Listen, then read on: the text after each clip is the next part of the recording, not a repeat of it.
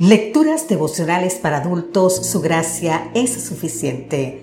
Cortesía del Departamento de Comunicaciones de la Iglesia Dentista del Séptimo Día Gascue en Santo Domingo, capital de la República Dominicana. En la voz de Sarat Arias. Hoy, 25 de agosto, el poder del amor. Colosenses capítulo 2, versículo 1 nos dice, Quiero pues que sepáis cuán grande lucha sostengo por vosotros, por los que están en la Odisea y por todos los que nunca han visto mi rostro. En el capítulo 2 de Colosense, el apóstol Pablo hace una seria advertencia. Les digo esto para que nadie los engañe con argumentos capciosos. Ahora bien, ¿y qué engaños serían esos? Los que llevan a la gente a vivir un cristianismo lejos de lo que Cristo enseñó. Jesucristo debe ser el patrón según el cual los colosenses deben andar. Él es la raíz de donde deben extraer la savia y la nutrición. Él es la roca viva, el firme fundamento sobre el cual tanto judíos como gentiles edifiquen. ¿Y por qué Cristo es todo eso? Porque Él es plenamente Dios ya que en Cristo habita toda la plenitud de Dios encarnada en un cuerpo humano. Dios nos dio vida en unión con Cristo, al perdonarnos todos los pecados y anular la deuda que teníamos pendiente por los requisitos de la ley. Él anuló esta deuda que nos era adversa clavándola en la cruz. Así lo dice el libro de Colosenses capítulo 2, los versículos 13 y 14. En los versículos 16 al 18, Pablo vuelve a los falsos maestros y advierte a los hermanos de Colosas.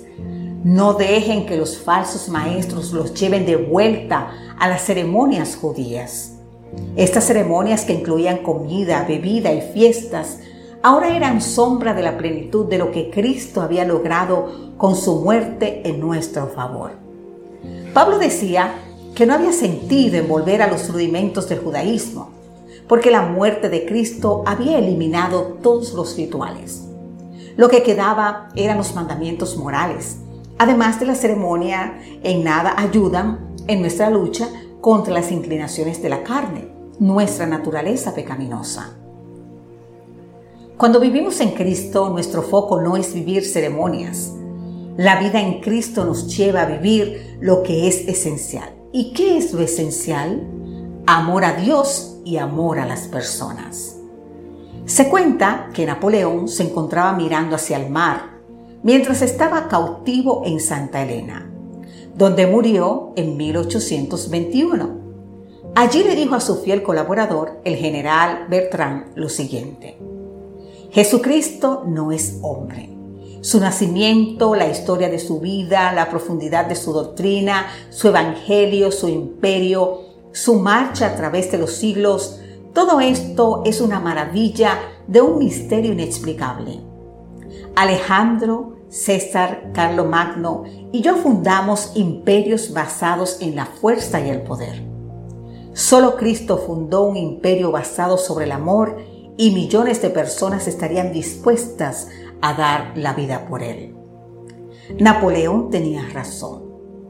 Mientras los demás se movían por el amor al poder, Jesucristo se movió por el poder del amor.